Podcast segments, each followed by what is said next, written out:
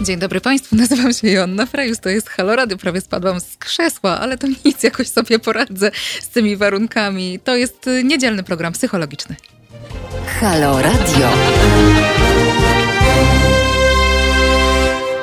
No ja nie wiem, tutaj Janek Śpiewak coś roz, rozstraja te krzesła e, w trakcie swoich programów. E, dobrze. Mm, witam Państwa bardzo serdecznie. Niedzielny program psychologiczny na antenie Halo Radio. E, czas zacząć. Dzień dobry, Aksjomat. E, dzień dobry, e, Tytus. E, bardzo się cieszę, że jesteście. Wszystkim Państwu przypominam, że bardzo chętnie odczytuję Państwa komentarze mm, i wszelkie informacje, jakie próbujecie tutaj przekazać za pośrednictwem chociażby czatów na YouTubie przy transmisji na żywo oraz na Facebooku również przy transmisji na żywo tego programu. Przypominam też, że możecie się wdzwaniać do programu programu e, i w ten sposób brać w nim udział, zadawać swoje pytania, opowiadać też swoje historie. Mm, dzwońcie pod numer 22 39 059 22. Pewnie chcecie wiedzieć, na jaki temat dzisiaj będziemy rozmawiać. Dzisiejszy temat y, to nie jest nic nowego. Mm, będziemy rozmawiać o uzależnieniach. E, sami Państwo poprosiliście, więc ja wychodzę naprzeciw e, tym potrzebom e, i taki właśnie temat dzisiaj bierzemy mm, pod lupę. Będziemy rozmawiać o uzależnieniach, a szczególnie o tym, jak z tych uzależnień można wyjść, jakie są różne, jak się okazuje, ścieżki wychodzenia e, z uzależnień, e, być może dla niektórych e, z Państwa kontrowersyjne. Dzień dobry, Panie Mateuszu, Mariuszu, Jacku, Panie Andrzeju, Panie Marku. Mm, witam Was serdecznie. Mirgo pisze, że jest uzależniona od Halo Radio. No i to pewnie też jest taki rodzaj uzależnienia, o którym można by rozmawiać Mm, behawioralnego pewnie. To podobno jest taka plaga nowa XXI wieku, e, uzależnienia właśnie inne niż te chyba nam najbardziej znane, uzależnienia od alkoholu i od innych substancji psychoaktywnych. Mm, ale o tym za chwilę porozmawiam ze specjalistami w tej dziedzinie. E, mm, panie Marku, proszę się wygodnie rozłożyć na kozetce, e, bo właśnie zaczynamy. Moją pierwszą gościnią, w zasadzie mm, dzisiaj sytuacja mm, e, z gośćmi jest następująca, proszę Państwa. Mm, to będą e, pani Anna i pan Piotr Bakułowie, e, którzy no, jakby korzystają z jednego urządzenia, w związku z czym nie będą dostępni jednocześnie, tylko jedno y, po drugim, ale mam nadzieję, że być może uda się tutaj jakoś um, tak płynnie y, pomiędzy nimi lawirować w trakcie programu. Ja sobie pozwolę odczytać e, informacje o, na pewno nie o wszystkich, ale o przynajmniej części e, kwalifikacji, czy też umiejętności, czy też o tytułach, jakie dzisiejsi goście y, posiadają. Przede wszystkim y, są dydaktykami Szkoły Psychoterapeutów i Terapeutów Uzależnień w y, Broku. Pani Anna Bakuła to kierowniczka merytoryczna tej szkoły, psycholożka, specjalistka psychoterapii uzależnień, certyfikowana przez Polską Agencję Rozwiązywania Problemów Alkoholowych. Natomiast pan Piotr Bakuła to certyfikowany specjalista psychoterapii uzależnień, również superwizor certyfikowany przez PARPA właśnie, psychoterapeuta, członek Instytutu Analizy Grupowej, kierownik poradni terapii uzależnień, uzależnienia i współuzależnienia dla dorosłych, e, jak również kierownik poradni leczenia uzależnień dla dzieci i młodzieży oraz wykładowca. Uf, długa jest to lista, więc jak Państwo słyszycie, dzisiaj e, specjaliści ze mną na antenie. Dzień dobry, Pani Aniu, Panie Piotrze, czy my się słyszymy? Y, dzień dobry. Y, słyszymy, słyszymy się, ale na razie ze mną. Dobrze, świetnie. Ponieważ mąż ma być później. Tak, tak, tak, tak. Dobrze. Witam serdecznie Państwa. Witam Pani Aniu. Bardzo się cieszę, że, pani, że Państwo się zgodziliście na to, żeby y, być tutaj ze mną w, z nami, bo realizuje nas dzisiaj Asia. Państwo już pytacie na, na czacie. Tak, jest Joanna. Dwie Joanny niedzielne. bardzo się cieszę, że Państwo się zgodzili być dzisiaj tutaj z nami, bo no jednak niedziela, więc ja jakoś rozumiem, że to jest, że to jest jakiegoś rodzaju wyrzeczenie albo poświęcenie, albo przynajmniej ukłon w naszą stronę, chociaż bardzo ukłon mi się... w waszą stronę bardziej. bardzo mi się podobało, jak wczoraj rozmawiałyśmy i ja oczywiście jakoś tak przepraszająco, że w sobotę, że wieczorem, a pani Ania odpowiedziała, dobra, dobra, sobota to jest, to też jest dzień, więc tak, jakoś tak od razu lepiej. Pani Aniu, zwracam się do pani jako do no, takiej specjalistki, która jest nie tylko wykładowczynią, nie tylko osobą, która, no właśnie, nie tylko osobą, która pracuje praktycznie, terapeutycznie z osobami uzależnionymi, ale też osobą, która szkoli terapeutów, kolejne tak. pokolenie terapeutów. Jak to jest z Pani punktu widzenia? E, czy bo mam wrażenie, że jednak o uzależnieniach mówi się jakoś w tej publicznej przestrzeni, w tej publicznej debacie jednak coraz rzadziej.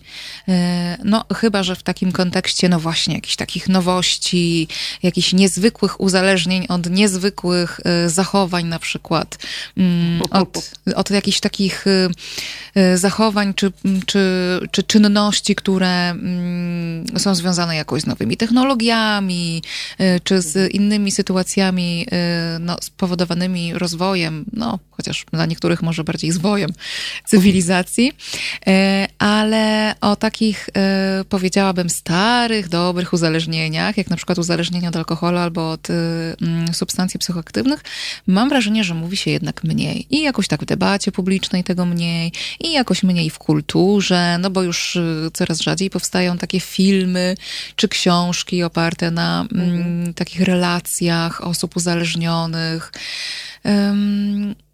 jak to jest z punktu widzenia terapeutki? Czy tych uzależnień jest faktycznie i osób uzależnionych i współuzależnionych coraz mniej, czy to jest jakieś, jakieś mylne wrażenie? Myślę że, to, myślę, że to jest mylne wrażenie. W ogóle jak myślimy o uzależnieniu, to warto by było sobie mm, pomyśleć w ten sposób, że właściwie człowiek od zarania dziejów uzależniał się od różnych substancji. Hmm. I właściwie, tak jak pani powiedziała o tych nowych takich uzależnieniach, internet, tak i te inne hmm. rzeczy, to ja sobie pomyślałam w tym momencie o takim człowieku pierwotnym, Mhm. I pomyślałam sobie, czy na przykład można było być w tym okresie uzależnionym od polowania. Pewnie można. O, albo ciekawe, od rzucania no. kamieniami, albo od jakichś innych czynności, tak? Mhm. Czyli patrząc w ogóle na uzależnienia, dla mnie, jako dla terapeutki, nie jest istotne, od czego ktoś się uzależnia. Mhm. Dla mnie jest istotne, dlaczego sięga po substancje, dlaczego y, nadmiarowo spędza czas przed internetem, mhm. dlaczego uprawia y, hazard i ma w związku z tym wielkie straty. Y, bo mm, odpowiedź na to pytanie w moim odczuciu daje nam, podpowiada nam, jak z takim człowiekiem prowadzić terapię, jak postępować. Y, dlatego ta sama substancja czy sama czynność chyba no, nie jest taka ważna, tym bardziej, że w diagnozie medycznej uzależnienia jakiegokolwiek posługujemy się tymi samymi objawami, czyli mhm. oznacza to właściwie, że no, y, inna jest Y, y, substancja, alkohol, czy to są na przykład narkotyki, czy to jest internet, ale właściwie postępowanie diagnostyczne i postępowanie terapeutyczne są bardzo do siebie podobne. No tak bym to mhm. powiedziała. No dobrze, to znowu jak y, mówimy o... A jeszcze może przepraszam, no. bo nie odpowiedziałam chyba na Pani pytanie. Już zapomniałam, jakie czy, było. Czy, je, czy jest tego mniej, tak? Czy A, jest tak, alkoholu czy to się mniej? zmienia, no? Nie, myślę, że nie. Myślę, że nie. Myślę, że po prostu alkohol y, traktowany jest trochę społecznie jako coś, co zawsze nam towarzyszyło, jako coś bardziej normalnego, jak jest przyzwolenie na branie, na, na picie alkoholu. Mhm. Nie powiedziałabym, że jest mniej, zgłasza się właśnie coraz więcej y, mhm. osób z problemem alkoholowym, zgłasza się więcej rodzin, które są w takich sytuacjach, a to dlatego, że wiedza społeczna jest coraz szersza i oferta oczywiście terapeutyczna jest na rynku. Y, podobnie jest z narkotykami. No może trochę te substancje spowszechniały, no i one są takie, no, no to wiadomo, to było na ten temat różne książki. Natomiast y, internet czy hazard, no to coś nowego, ale nie powiedziałabym, że mniej alkoholu, powiedziałabym, patrząc na ilość napływających pacjentów, że dużo mniej mamy osób uzależnionych od czynności w poradniach mhm. i to w mhm. całej Polsce, niż od alkoholu czy narkotyków. Znacznie, znacznie mniej. Więc y, chyba to tak nie jest. Może taka ciekawość, ludzie nie wiedzą jeszcze za dużo na ten temat, to chcą mhm. więcej się dowiedzieć pewnie tam o hazardzie i, mhm. i, i, o innych czynnościowych uzależnieniach. No Ale... albo właśnie jeszcze ta wiedza nie jest tak y, szeroka i po prostu no tak. y, wiele osób funkcjonuje w niewiedzy, że w ogóle jest w uzależnieniu. Tutaj y, podpowiadają słuchacze, że na przykład y, y, oni są, czują się jakoś uzależnieni od Halo Radio na przykład, że odciąga to ich na przykład od ich hobby y, i czy to już jest uzależnienie. A czy to jest coś złego, że ktoś lubi słuchać radio, któremu robi, A no które sprawia mu przyjemność? Aha. Przecież przy słuchaniu radio można różne czynności w domu wykonywać, nie wiem, można sprzątać, można odkurzać, można robić różne mhm. rzeczy, można malować, mhm. więc myślę, że, że spokojnie Ale, z tym, z takim... Czyli, no... no właśnie, no bo może to jest kwestia znowu potrzeby jakoś uporządkowania. Co właściwie y, można, czy należy nazwać uzależnieniem? Czy jeżeli to jest jakaś po prostu nawykowo y, wykonywana y, czynność, y, mhm. ale która i być może jest jej bardzo dużo, więc w pewnym mhm. sensie można by powiedzieć, że jest jakoś nadmiarowa, ale z drugiej strony nie jest czymś, co mm, przynosi jakieś straty, to czy to już y, jakoś podchodzi? Jakie są w ogóle kryteria y, określania? Właśnie, no, właśnie, właśnie. Może ja się postaram to, to wytłumaczyć. Istnieje kilka kryteriów uzależnienia, tak? czy to bez względu na to, czy to alkohol, czy to narkotyk, czy to mhm. E, internet. Kiedy ktoś spożywa jakąś substancję w miarę często, coraz częściej, odczuwając przyjemność, kiedy ta substancja zaczyna mu zaspokajać jakieś jego potrzeby, kiedy staje się jego przyjacielem, kiedy szybko zmienia mu nastrój, e, pojawia się w pewnym momencie, po pewnym czasie, pragnienie jej przyjmowania. Najpierw jest pragnienie, kiedy mam ochotę, chodzi za mną alkohol, chodzi za mną marihuana, tak jak mówią nasi, nasi pacjenci, mhm. y, więc palę, więc biorę, tak? Jednak mija pewien czas i ta y, potrzeba zaczyna się zmieniać w przymus. To trochę inaczej brzmi, prawda? Taka mhm. pragnienie, a przymus. Pragnienie to pragnienie wypicia wody, pragnienie y, zobaczenia czegoś, przyjęcia czegoś, natomiast przymus oznacza muszę. To już jest opatrzone takim y, kawałkiem motywacji, takiego myślenia o tym, jak to zdobyć, y, jak to przyjąć. Więc zarówno pragnienie silne, jak i przymus są jednym z kryteriów uzależnienia. Jeżeli człowiek nie, nie, nie myśli o tym, nie, nie potrzebuje tego tak na co dzień, no to nie ma się czym martwić, tak? Natomiast jeśli nagle zaczyna to w nim chodzić taka potrzeba. Kiedy wychodzi z domu, czasami jest tak, że opowiadają mi żony pacjentów, że y, ona stoi w drzwiach i go prosi, Józek nie wychodź z domu, mhm. Józek nie idź, bo znowu się upijesz, bo będę cię szukała, bo będzie, będę, będę płakała przez ciebie, a on ma tak silną potrzebę, żeby się napić, że mhm. odpycha ją, wychodzi i trzaska drzwiami, mhm. bez względu na konsekwencje, jakie będą, to już może być przymus picia. I to jest mhm. taki objaw.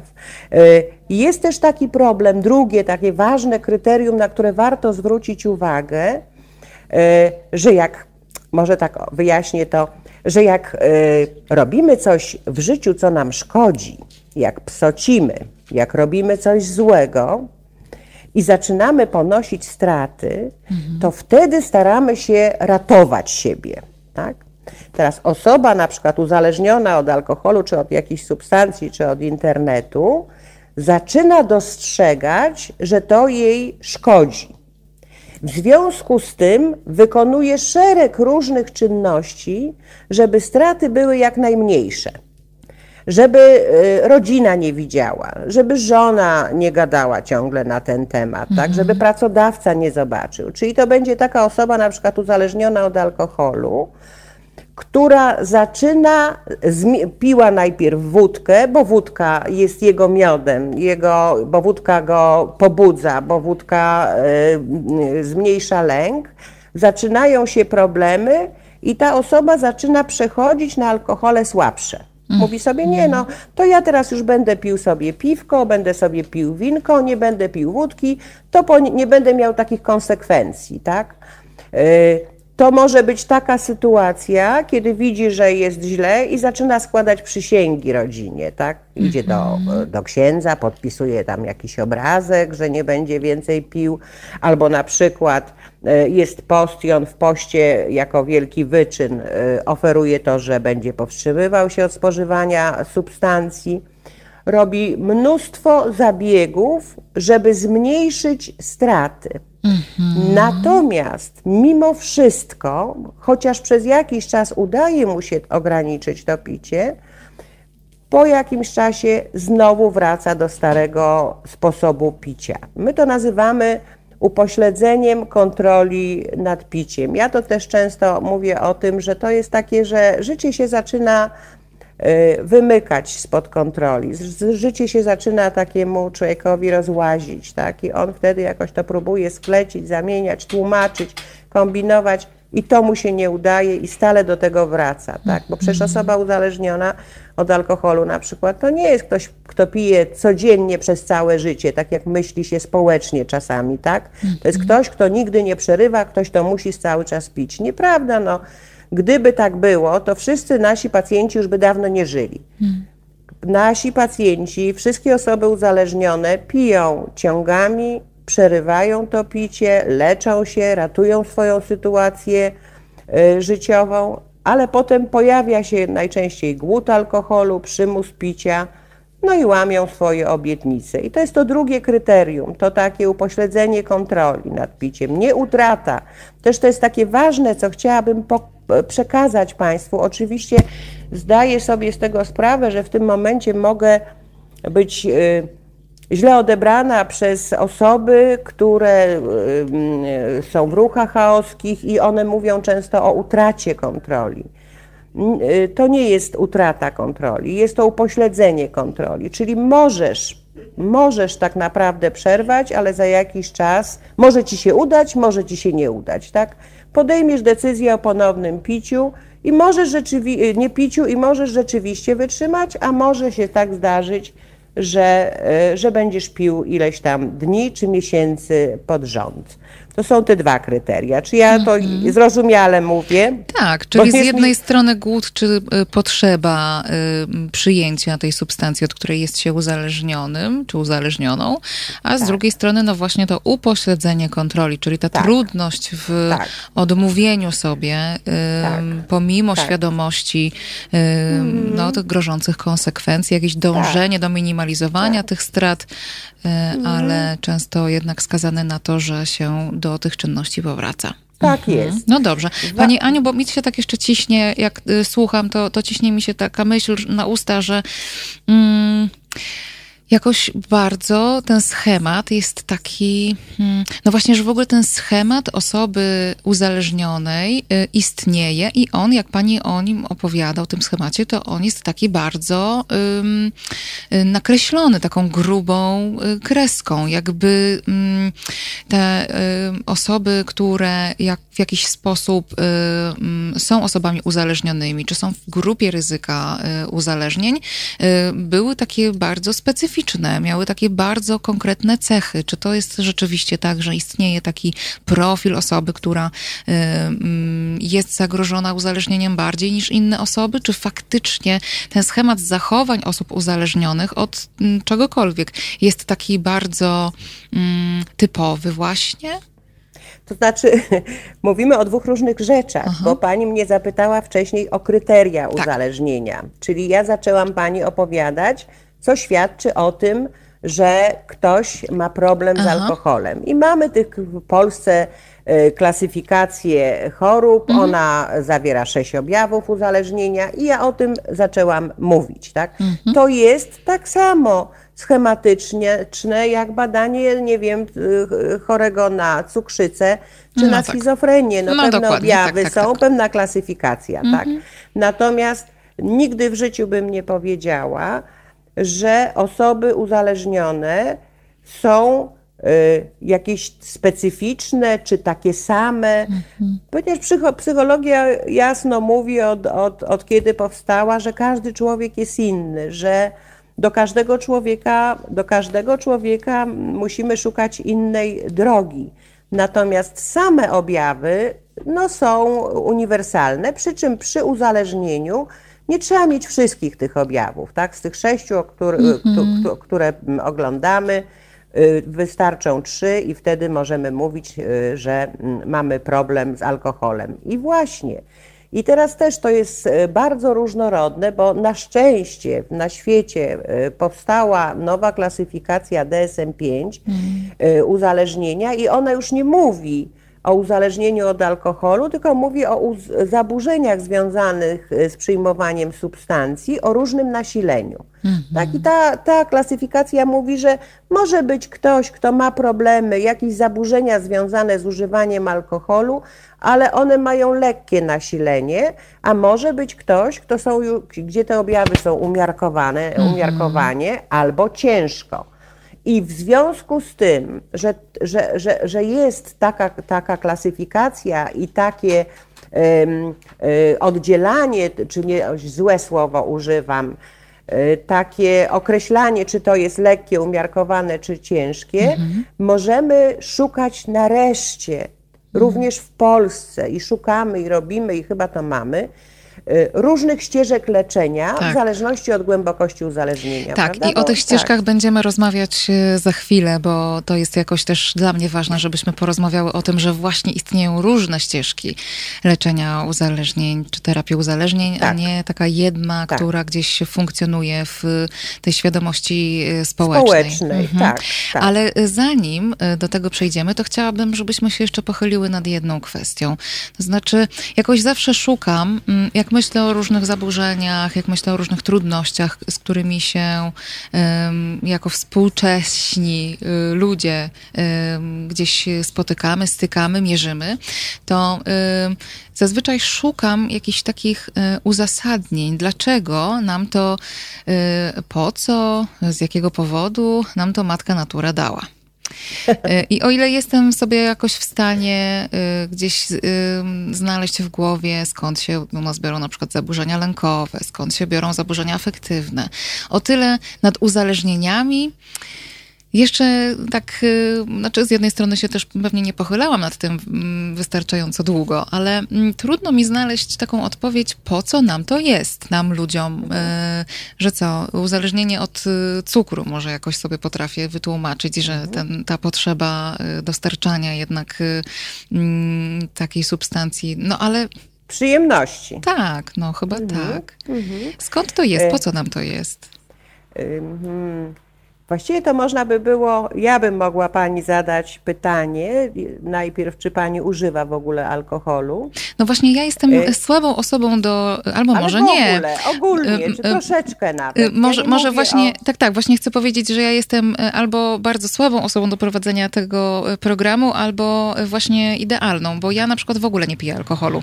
I trochę teraz widzicie Państwo, by pani Anna mnie zmusiła, żeby tutaj y, przynajmniej jedną Państwa teorię wykluczyć. Przepraszam, przepraszam. Bo pani Aniu, bo pani nie wie, tutaj się y, w każdym programie y, y, słuchacze i słuchaczki naradzają, co ja mam w swoim bidonie, bo ja przychodzę z taką butelką do, do studia zawsze wielorazowego użytku i oni się zawsze zastanawiają i one, co ja w tym y, bidonie swoim mam i, y, i teraz musiałam zweryfikować jedną przynajmniej z tych teorii.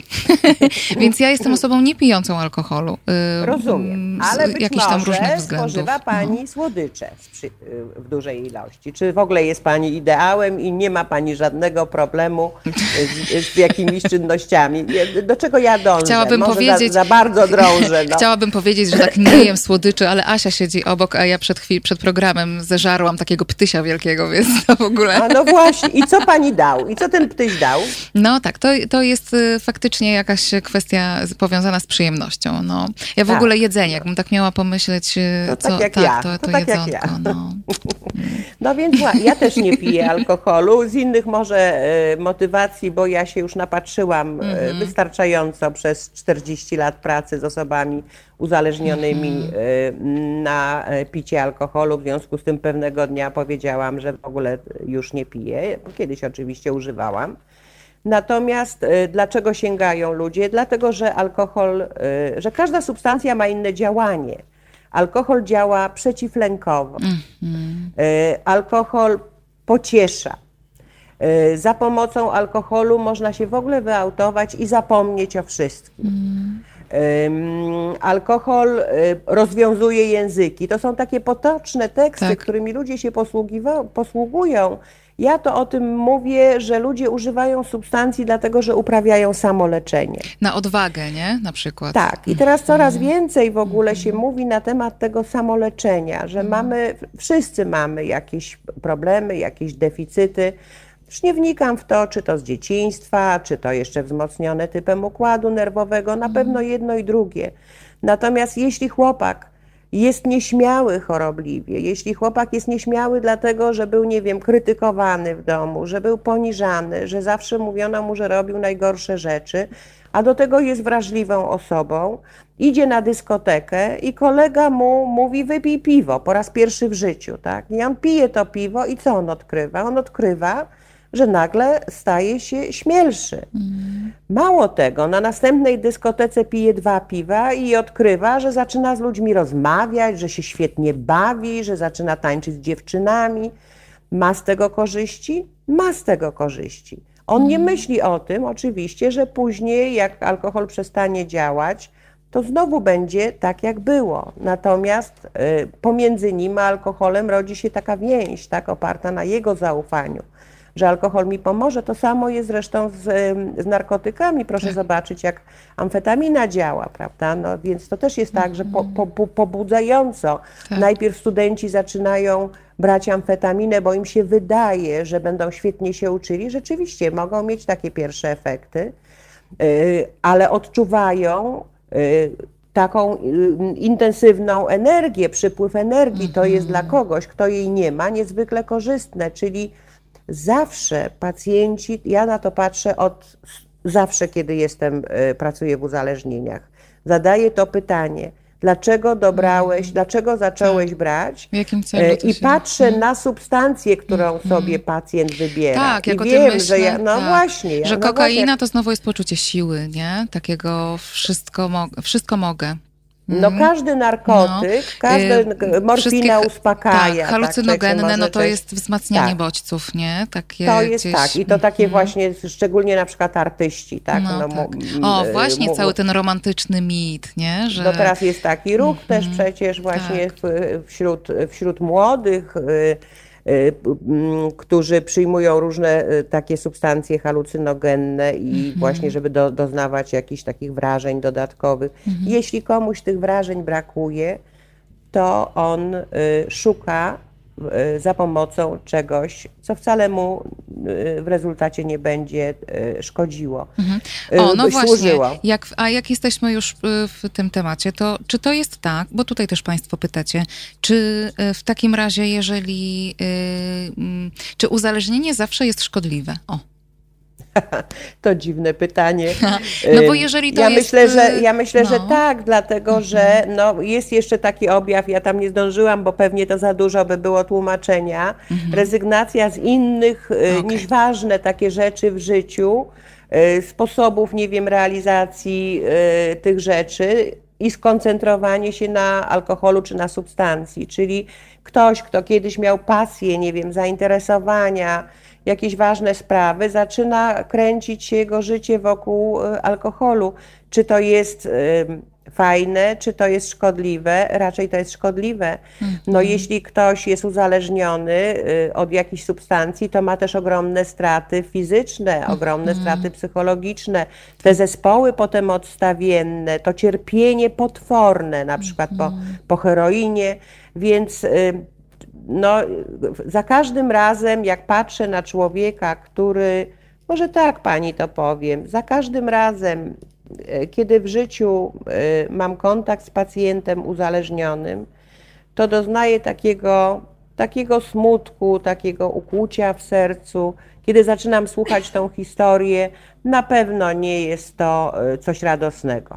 Jest to, jest to smutne, jest to przygnębiające i myślę, że uzależnienie jest szkodliwe. Mm. Pomimo, że zaczyna się różnie. Mm. Tak, oczywiście. No, zaczyna się fajnie, czasem trwa to kilka lat. Tak, człowiek w ogóle nie dostrzega, że ma problem.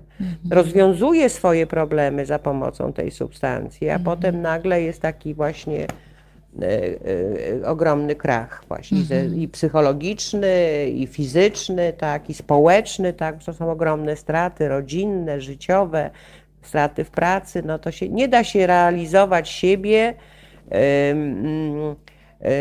będąc dobrze i jakoś szczęśliwie, będąc mocno uzależnionym. Być może lekkie uzależnienie nie jest tak szkodliwe, no ale ma szansę zawsze się rozwinąć w umiarkowane albo ciężkie. Otóż to. No to takie ciekawe szalenie pytanie pani No. zadała, no bo na przykład taki Nie tyle ja, co, co... tak? O, no właśnie, no i No. Witkacy też się No on- oczywiście no pojawiał właśnie. e, tutaj już na naszym czacie. No, No, trudno go no. pominąć przy, przy tym temacie. No, nie, nie wiadomo, czy by, a ja to też czasami się zastanawiam, czy on może by y, nie pisał lepiej, gdyby nie brał tych substancji. On to tłumaczył, że mu to Mhm. właśnie, właśnie czy malował, czy ale też pisał różne rzeczy, więc ja y, po prostu się zastanawiam, czy nie byłoby to fajniejsze, doskonalsze, czy nie, nie jest to takie, czy nie było to jakieś jego takie tłumaczenie.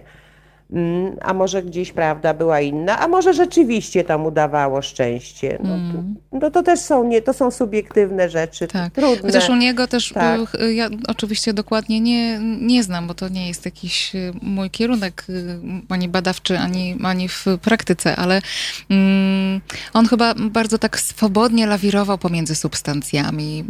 Jakoś, Tak.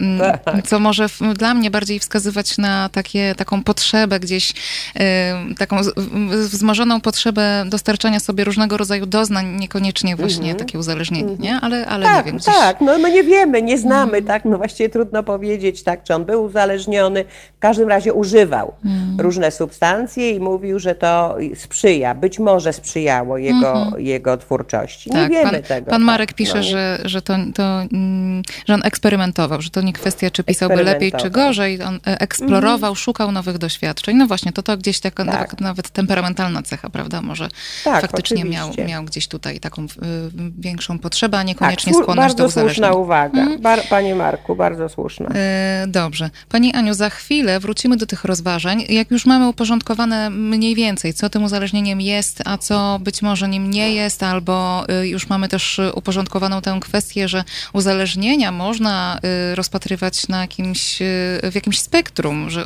nie zawsze uzależnienie to jest ciężkie uzależnienie, że, y, Tak. że one są różne i w związku z tym może być, m, można różnie podchodzić do postępowania terapeutycznego. To teraz zrobimy króciutką przerwę muzyczną, a po niej y, przejdziemy do, no właśnie, rozmowy o tym, jak się dzisiaj leczy uzależnienie. Halo Radio. Gadamy i trochę gramy.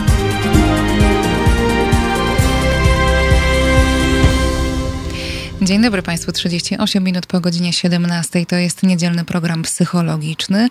Rozmawiamy dziś o uzależnieniach. Wiecie już Państwo, e, czym jest uzależnienie? Mniej więcej, jakie są e, te objawy znane nam z klasyfikacji zaburzeń, e, szczególnie tej ICD-10, czyli tej uznawanej w, póki co w Polsce, bo za chwilę będzie jedenastka. Mm, Dzisiaj jestem z Wami na antenie w towarzystwie e, specjalistów w dziedzinie uzależnień. W tej godzinie na, na antenie ze mną jest pani Ania Bakuła, psycholożka, ale też terapeutka uzależnień, a przede wszystkim wykładowczyni. Wykładowczyni w szkole mm, Y, ja tutaj szyję, muszę znaleźć ten opis, bo to jest Pani Aniu zbyt długie po prostu. Tak. Kierowniczka me merytoryczna szkoły mm, psychoterapeutów i terapeutów uzależnień Ker Brock, y, specjalistka psychoterapii uzależnień, certyfikowana przez Polską Agencję mm, Rozwiązywania Problemów Alkoholowych. Gdzieś tam w tle również pan Piotr Bakuła, y, też specjalista psychoterapii uzależnień i superwizor PARPA, ale z panem Piotrem będziemy rozmawiać w drugiej drugiej godzinie, bo pan Piotr się specjalizuje w innych substancjach, od których się można uzależniać, chociaż nie polecamy. Państwo cały czas y, komentujecie. Przypominam, że odczytuję wasze komentarze, te, które zostawiacie na YouTubie oraz na Facebooku przy mm, transmisji na żywo. Przypominam też, że możecie dzwonić do studia pod numer 22 39 059 22. Jako, że rozmawiamy o uzależnieniu, to y, przyjmę chętnie Państwa opowieści związane z tym tematem. Czy to o chorowaniu, czy to o zdrowieniu, czy to mm, inne przemyślenia wokół tematu uzależnień właśnie. Pan Marek zostawił taki długi y, komentarz, więc go odczytam. Miałem w rodzinie alkoholika. W ostatnim stadium y, był już oderwany od świata. Żył we własnych odchodach i wymiotach. Spał z butelką pod poduszką. Wychodził z domu tylko po alkohol. Tylko, że stoczenie się na dno nie trwa miesiąc, tylko nawet 25 lat, czego pierwszych 10 lat to alkoholik wysoko funkcjonujący. Oczywiście nie było to picie przez cały czas, bo na przykład spowodował wypadek po pijanemu, leżał w szpitalu, siedział w więzieniu, później dalej, dalej jeździł. Mm, to y, jest jakoś o tym, o czym już mówiłyśmy, że mm, no właśnie, że to uzależnienie czasami wydaje się mniej destrukcyjne, bo ono jest takie mm, w takim umiarkowanym bądź lekkim stadium, ale też jakoś dobrze pani tutaj ujęła to zagrożenie, że to, że to uzależnienie w danym momencie jest no właśnie takie lekkie czy umiarkowane, nie oznacza, że nie może się ono przerodzić w coś y, bardziej destrukcyjnego, w czy przybrać inne mm, inny obrót. Przerodzić się w ciężkie tak, uzależnienie. Tak, no, na przykład. Na przykład. Tak. Mhm. Ale to działa w dwie strony, tak? Bo mhm. potem można wyjść z takiego ciężkiego, można wyjść e, e, w kierunku umiarkowanego lub mhm. nawet lekkiego. Także to nie mhm. jest, to nie jest wyrok uzależnienie. To nie mhm. jest tak, że jest, jak się, jak się mówiło przez wiele, wiele lat, że jest to choroba śmiertelna, postępująca, nieuleczalna. Tak nie jest. Wiele e, osób wychodzi z, z uzależnienia, wiele osób pije znacznie mniej niż kiedyś piło. Mhm. A mamy jakieś statystyki to... na ten temat? Jak, jak to jest? Ja wiem, że to są jakieś suche fakty, bo każda historia to jest, jest inna, każdy człowiek to inna historia, ale czy mniej więcej wiemy, jak to wygląda? Ile osób w, w Polsce może mm, jakoś wychodzi z uzależnienia? Nie wiem tego, nie. muszę powiedzieć. Jakoś mhm. nigdy się tym specjalnie nie mhm. interesowałam, ile osób. Mówi się y, o takich statystykach mniej więcej od lat, że to się tak utrzymuje, bo dokładnie pani nie powiem, mhm. ale że jedna trzecia osób, które się zgłaszają do plac, placówek y, leczenia uzależnień, y, całkowicie trzeźwieje i nie wraca do nałogu. Jedna trzecia trzeźwieje, wraca, trzeźwieje, wraca, a jedna mhm. trzecia niestety ciężko uzależnieni ludzie y, często umierają. Mhm. Okej. Okay. Z powodu uzależnienia albo z powodu mm, chorób y, gdzieś powodowanych y, y, tak, jako komplikacje. Chorób, mm, są... Albo zdarzeń. Tak jest, mm -hmm. tak jest. Okej, okay, no dobra. Y, mam jakieś takie poczucie, y, jak pani mówi o tym, że w Polsce od wielu, wielu lat mówi się o uzależnieniach jako o chorobie śmiertelnej, której się nie da wyleczyć, y, o osobach uzależnionych chociażby od alkoholu, jako o tych właśnie osobach takich spisanych na straty, o, ty, o tym stygmatyzowaniu osób uzależnionych, to jeszcze porozmawiamy w drugiej godzinie, bo to jest Tak. też bardzo ważny obszar do rozmowy. Natomiast y, teraz chciałabym nawiązać do tego, że mam jakieś takie nieodparte wrażenie, że to, że ten proces terapeutyczny w Polsce przez y, tyle lat był uważany za tak trudny, dla wielu osób w ogóle niemożliwy do wytrwania, między innymi dlatego, że on był taki bardzo zero-jedynkowy. To znaczy, i to jest pewnie ten sposób Tak. terapii, który jakoś żyje w tej świadomości społecznej przede wszystkim, czyli albo pijesz, albo nie pijesz, tak? Albo, albo jesteś Albo uzależniony. abstynencja, Tak. tak, tak, tak, tak, jest, tak jest. Natomiast na świecie i jakoś y, czuję, że na całe szczęście w Polsce od kilku lat również otwiera się ta możliwość wybrania innej ścieżki leczenia. To znaczy, że ta y, totalna abstynencja, to politycznie trochę zabrzmiało, ta, ta, ta zupełna abstynencja to jest y, tylko jedna z przynajmniej trzech dróg, które można dzisiaj Dróg. obrać. Jedna z trzech dróg, tak. Tak, tak. Mm. Wiemy zresztą, no, to się, to w Polsce się to zaczęło, myśmy zaczęli pracować w Parpie nad tym programem ograniczania picia chyba w 2015, on został skończony w 2016 roku. Y, Teraz jest y, jakąś nowością, czymś, co się za- zadziało w Polsce, ma wielu y, zwolenników, wielu przeciwników. Natomiast te programy ograniczania picia na świecie, proszę Państwa, to one są od lat 90. bardzo dobrze się rozwijają i funkcjonują i są dobre doświadczenia. W związku z tym nie jest tak, jak ja na to patrzę i tak sobie czasem myślę, że to nie jest nowość, to jest coś, co powinno być dużo wcześniej, dlatego że wielu pacjentów przychodzi i po prostu, jeżeli słyszy o tym, że jest jeden program i że on będzie musiał przestać pić i że tylko abstynencja, to po prostu y, i nie ma innej oferty, to wychodzi z placówki y, i może już nigdy nie mieć okazji do niej wrócić, tak? Także d- większa oferta, trzy te ścieżki leczenia w tej chwili, o, może będę miała okazję Państwu troszkę opowiedzieć, są, to fajnie, że coś takiego się zaczęło dziać, tak? No dobrze, to zanim przejdziemy do e, takiego opowiedzenia, jakie są inne ścieżki, czy jakie są po prostu te trzy drogi do, do zdrowienia, trzy drogi Tak. terapii, to proszę powiedzieć, e, skąd w ogóle mm, ta potrzeba, żeby wprowadzić ścieżki inne niż właśnie ta zupełna abstynencja? Czy, mm, znaczy rozumiem przez jednej strony to, co pani mówi, że, że mm, ten y, taki zero-jedynkowy system powodował, że wiele osób w ogóle nie wchodziło w terapię, bo to było mm, już od razu na wejściu ponad ich siły. Ale- Młodych zwłaszcza, prawda? Mm, Bo to pewnie też kwestia i motywacji, ale też y, jakoś y, wsparcia. Tak. Mhm. No dobrze, ale y, czy to, mm, albo inaczej, czy to się jakoś potwierdza też w taki sposób naukowy? Czy mm, są jakieś dowody na to, że też mm, te pozostałe ścieżki y, działają właśnie? Bo z humanistycznego punktu widzenia ja to bardzo rozumiem, że jak jest ta oferta szersza, to jest większa szansa, że więcej osób się tak mówiąc kolokwialnie załapie, że, że więcej osób będzie mogło w ogóle podjąć działanie. A co z wynikami? Czy te, to właśnie bardziej humanistyczne podejście, tak y, jak, jak to sobie jakoś na, nazywam, to czy, mm, czy, czy to się też przekłada na, na dane, na, na wynik? jak najbardziej przekłada się na dane. Mm. Są liczne badania na ten temat, y, które y, potwierdzają to, że terapia oparta na wyłącznej, wyłącznie na abstynencji y, y, wcale nie jest skuteczniejsza niż y, ograniczanie picia. Zależy oczywiście, jakiemu pacjentowi i z jak głębokim uzależnieniem chcemy pomagać. Y, No, w świecie się to robi od lat i robi się wiele badań. W związku z tym no, po prostu no, nie ma żadnych wątpliwości już, nie mamy wątpliwości, że, że, ten, że te programy są skuteczne. Natomiast pomijając wszelkie badania, tak, to ch- chcę powiedzieć taką rzecz. Każdy z Państwa, który mnie tutaj słucha, zna osoby, które piły bardzo szkodliwie, bardzo źle było w ich życiu y, i z jakiegoś powodu ograniczyły picie, nie przestały całkowicie pić, ale ograniczyły picie i zupełnie inaczej żyją.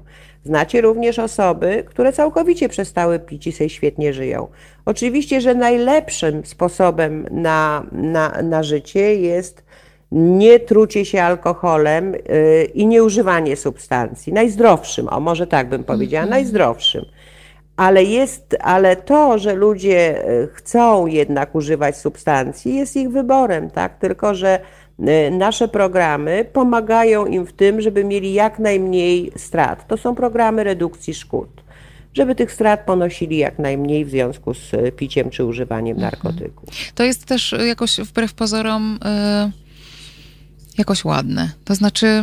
Mm, no, to Asia się śmieje, Państwo nie słyszycie. Świetne Ale ładne, ładne w tym sensie, że, to, że samo to stwierdzenie, że mm, to jest twój wybór człowieku, że jakby oddajemy ci podmiotowość, nie, nie oddajemy, bo, bo nie, nie mamy prawa jej w ogóle mm, odbierać, tylko mm, masz tę podmiotowość, to ty decydujesz o tym, czy, mm, czy, czy jesteś uzależniony, czy próbujesz z tego uzależnienia wyjść. To tak naprawdę jest twoja praca, a my, to pani też tak znowu ładnie y, nazwała w naszej rozmowie przed y, audycją, że terapeuci są, y, nie są jakimiś przewodnikami, czy guru, jak to w niektórych systemach tych terapeutycznych leczenia uzależnień między innymi można odnieść taki, takie wrażenie, tylko są takimi mm, Towarzyszami. konsultantami, towarzyszami, no, że to ta osoba, która podejmuje leczenie jest, y, jest specjalistą od swojego leczenia i od swojego uzależnienia. I tutaj też ta podmiotowość tej osoby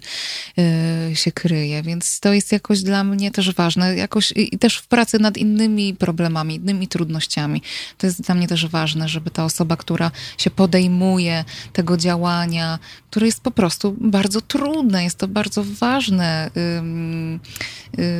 żeby ona miała świadomość, że to zależy od niej, że, że można jej, towarzyszyć, że można, że można ją wspomagać i wspierać, natomiast y, to jest jednak jej decyzja, ale właśnie tak nie chciałabym, żeby to stygmatyzująco y, zabrzmiało, bo za chwilę dojdziemy do tego, że to, jest twoja decyzja, więc jak jesteś y, ciężko uzależniony i, mm, i, i ci nie idzie, że tak powiem, ta terapia to jest to twoja wina. To też znowu nie, nie o to chodzi, żeby na tym biegunie się znaleźć. Mhm. Nie, nie, nie, absolutnie nie o to chodzi. Nie. To jest też tak, że e, pacjent ogląda swój problem w rozmowie z terapeutą, tak? Widzi, że ma kłopot z piciem, ale to on jest ekspertem od siebie, tak? Jeżeli widzi swój problem, to on ma szansę wybrać sobie cel, tak? Czego on chce. Mhm, tak. E, Jeżeli my ludziom mówimy, co będzie dla nich dobre, tak, tak, jeżeli my ludziom mówimy, co muszą zrobić, to oni tego dużo mniej chętnie to zrobią, albo wcale tego nie zrobią, niż jeśli powiemy, co Pan o tym sądzi, co jest Panu potrzebne, co by Pan chciał zrobić z tym, z tym problemem, tak? Więc to całkowita, w tych, w, tych, w tych programach ograniczania picia y, posługujemy się dialogiem motywującym do zmiany, czyli to jest zupełnie inna relacja, relacja taka głęboko humanistyczna, uznająca, y, że ten pacjent jest, y, ma prawo wybrać cel, że my jesteśmy zupełnie nasza, to, to, to co Pani mówiła, całkowicie się zmienia relacja z tym pacjentem. Być może dla niektórych terapeutów dlatego nie jest to pożądane, bo terapeuta już przestaje być guru, już nie jest guru. Terapeuta jest od tego, żeby ewentualnie również wskazać, odpowiedzieć na pytanie, kiedy pacjent mówi, no ale jak mam to ograniczyć, to wtedy my mu e, te, to menu, ten szeroki wachlarz różnych rzeczy, które trzeba zrobić w tym, w tym programie ograniczania picia, pokazujemy. On sobie potem próbuje, my mu towarzy, towarzyszymy, ale fenomen tych e, programów jest taki, jak mówi profesor Woronowicz, on to wiele razy, bo on też jest w tym zespole doradców, który pracował nad tym problemem, że fenomen jest taki, że to pacjent sam może odkryć w trakcie programu ograniczania picia, że on jednak nie jest w stanie pić w taki sposób, żeby nie ponosić tych strat, tak? Że on jednak nie jest w stanie, jak się umówi na tą ćwiartkę, powiedzmy, wódki raz na trzy dni, że nie jest w stanie tego do, dotrzymać i przychodzi taki moment, kiedy w trakcie tych prób i oglądania tego ograniczenia picia i stosowania tego programu, niejednokrotnie pacjenci mówią, a ja już mam tego dosyć, mnie się to nie udaje i ja postanawiam przejść na całkowitą abstynencję. I to jest wspaniałe, bo on to wybiera, wtedy jest przekonany, on się przekonał, tak? Ja mu nic nie narzucam, ja Tak. mu tylko towarzyszę, a on sam odkrywa ten swój świat i zaczyna widzieć, no, że próbując piąty raz, że, że to mu się nie udaje. Pro- Kiedyś profesor Woronowicz to powiedział, bo zaczęłam to mówić i, i nie powiedziałam, że on woli, żeby pacjent y, nie zniknął z gabinetu w związku z tym, że on się zgodzi na to, że, że będzie prowadził z nim taki program, niż żeby mu odmówić takiego programu Tak. i żeby poszedł i umarł. Tak. Tak, no bo tak się to może skończyć, tak? A popatrz, popatrzmy na młodych ludzi, no, na chłopaka 18 lat, dziewczynę 20 lat, na, na bardzo młodych ludzi i taka informacja dla nich, że pani musi wejść na ten program całkowitej abstynencji, bo nie mamy nic innego dla pani, żadnej innej oferty, no to może być równoznaczna z tym, że ona powie, no przepraszam bardzo, ale ja mam 18 lat i ja nie wyobrażam sobie, Tak. że ja w ogóle nie będę pić. Poza tym młodsi pacjenci są mniej zniszczeni, y, są lżej uzależnieni. Y, Dotychczas też zdarzało się tak, że osoby nawet pijące szkodliwie y, miały oferowany program całkowitej abstynencji, gdzie nie było uzależnienia. Tak, no właśnie tutaj totalnie- wytłumaczmy, że- Nie mogę Tak. tego wytłumaczyć, No to jest po prostu niesamowite, że, że ktoś, kto nie jest uzależniony, trafia i dalej tak jest w niektórych mm, e, placówkach, bo mówią mi o tym uczestnicy szkolenia, trafia na program całkowitej abstynencji. No przecież nie ma uzależnienia, więc jaki program całkowitej abstynencji? No właśnie, bo tak? y, szkodliwe picie to jest y, coś innego niż uzależnienie. To y, jest inna oczywiście. kategoria mm, Tak. zupełnie jakichś działań. Nie ma jeszcze uzależnienia, tak? Tak. No to też ten program ograniczania picia jest świetny w przypadku szkodliwego picia, Hmm. bo wtedy młody człowiek ustala sobie dawki, wybiera sobie dawki alkoholu, które postanawia spożywać, pod, pod pewnym ry- rygorem, który sam sobie narzuca, to wykonuje, różne okoliczności, miejsca wybiera, tam jest cała masa różnych obostrzeń y, i próbuje to robić, tak? Więc y, u- I najczęściej mu się udaje, bo nie ma jeszcze uzależnienia. No z uzależnieniem jest trochę zawsze trudniej. Y, Nie udaje się ten program na przykład osobom, które są ciężko uzależnione i nie zaleca się. Często ludzie myślą o tym, bo my słyszymy bardzo dużo krytyki na temat tego programu, również od osób uzależnionych, Tak. że to pozwalacie na to, żebyśmy Tak. pili, żebyśmy się zabili. Na nic nie pozwalamy y, nie ingerujemy, tak? My wskazujemy ofertę, która może ci pomóc, tak? Może, ci, mo- może spowodować, że w pewnym momencie sam podejmiesz decyzję, że przestaję pić, idę na inny program, a być może ci się uda. Natomiast nie zalecamy tego nigdy osobom, które są mocno uzależnione. Tak zresztą badania mówią jasno, że osoby mocno, ciężko uzależnione nie udaje się im w tym programie wytrwać.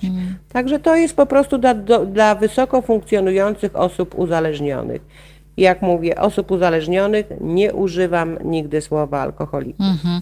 No właśnie, to jest też y, ciekawe, mm, te kontrowersje, o których pani mówi, że one się pojawiają y, bardzo często y, też w, mm, odnie- albo ze strony osób uzależnionych. Uzależnionych, tak, najczęściej, No najczęściej. Które gdzieś pewnie przeszły ten program Tak. całkowitej abstynencji i po prostu nie wyobrażają sobie innej drogi, innej ścieżki y, i ona jakoś budzi niezgodę, być może nawet lęk, że, że tak inne osoby mogą być y, leczone. Tak. Mhm. No to jest też tak, że no by- były y, przez ileś miesięcy w terapii takie osoby i słyszały, że na przykład muszą przyjąć tożsamość alkoholika, Mm, tak. że jest utrata kontroli, a nie upośledzenie. Nikt im nie Mhm. mówił, że to tylko upośledzenie. Upośledzenie narządu ruchu nie oznacza, że nie możesz chodzić. Tak.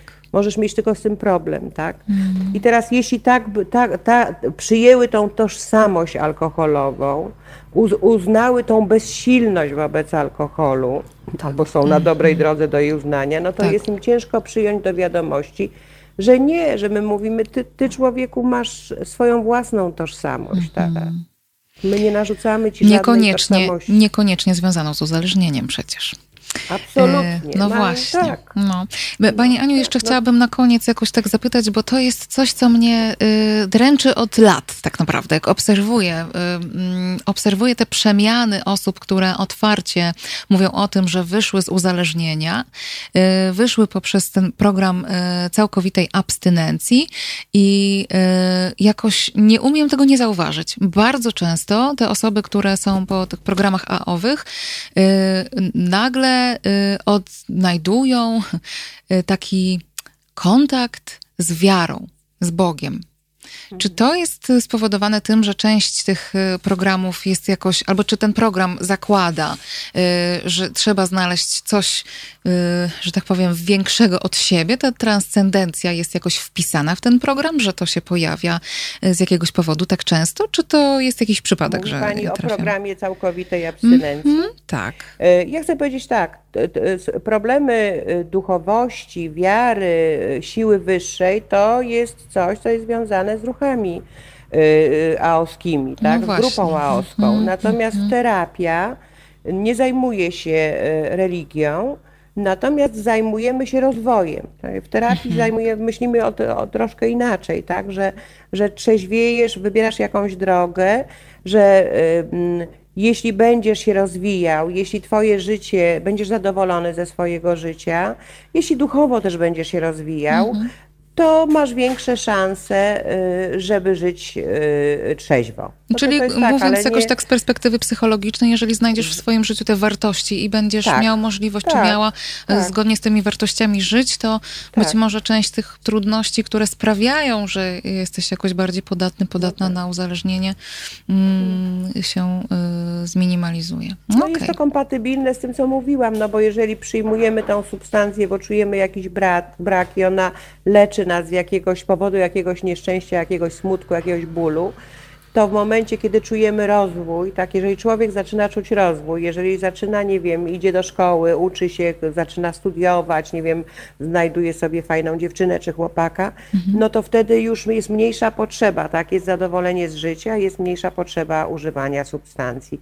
Zresztą też jeszcze chcę jedno takie zdanie powiedzieć, że w ogóle odnośnie abstynencji, że abstynencja nie jest naszym celem. I abstynencja nie powinna być jedynie abstynencja celem osoby uzależnionej. Abstynencja jest tylko drogą do tego, żeby osiągnąć cel, a celem jest zmiana, tak? Zmiana na lepsze w wybranym przez człowieka y, obszarze jego życia.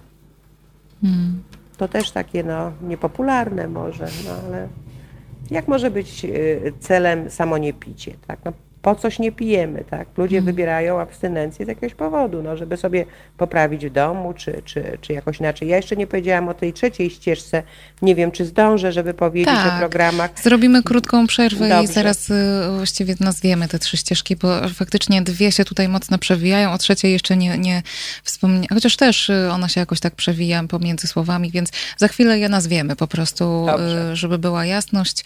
No, a teraz króciutka przerwa, zagra dla Państwa Perfekt, Wyspa Drzewo Zamek. O, super, lubię.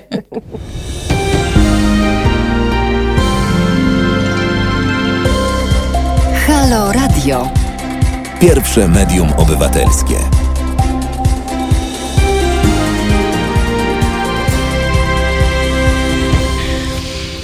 Dzień dobry Państwu, 6 minut po godzinie 18. Ja nazywam się Joanna Frejus. To jest niedzielny program psychologiczny na antenie Halo Radio 31 dzień maja. Asia, która nas realizuje dziś głośno wzdycha, bo zawołałam ją na dokładnie 3 sekundy przed wejściem em, po tej przerwie.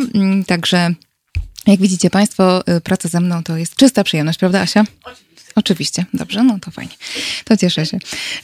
Ze mną dziś na antenie mm, i w Państwa głośnikach, słuchawkach, nie wiem jak tam Państwo nas odbieracie i słuchacie, yy, a może nawet oglądacie mm, za pomocą chociażby YouTube'a czy Facebooka. Yy, Anna Bakuła, kierowniczka merytoryczna Szkoły mm, Psychoterapeutów i Terapeutów Uzależnień CARE BROK, certyfikowana przez Polską Agencję Rozwiązywania Problemów Alkoholowych. Rozmawiamy rozmawiamy o uzależnieniach, o tym, czym uzależnienia są, czym nie są, czy zawsze i wszystkie uzależnienia są ciężkie i mm, czy jedyną drogą do leczenia uzależnienia jest absolutna, mm, czy też całkowita abstynencja. No i właśnie, Pani Aniu, okazuje się, że nie jest, że istnieją w tej chwili co najmniej trzy ścieżki leczenia y, uzależnień.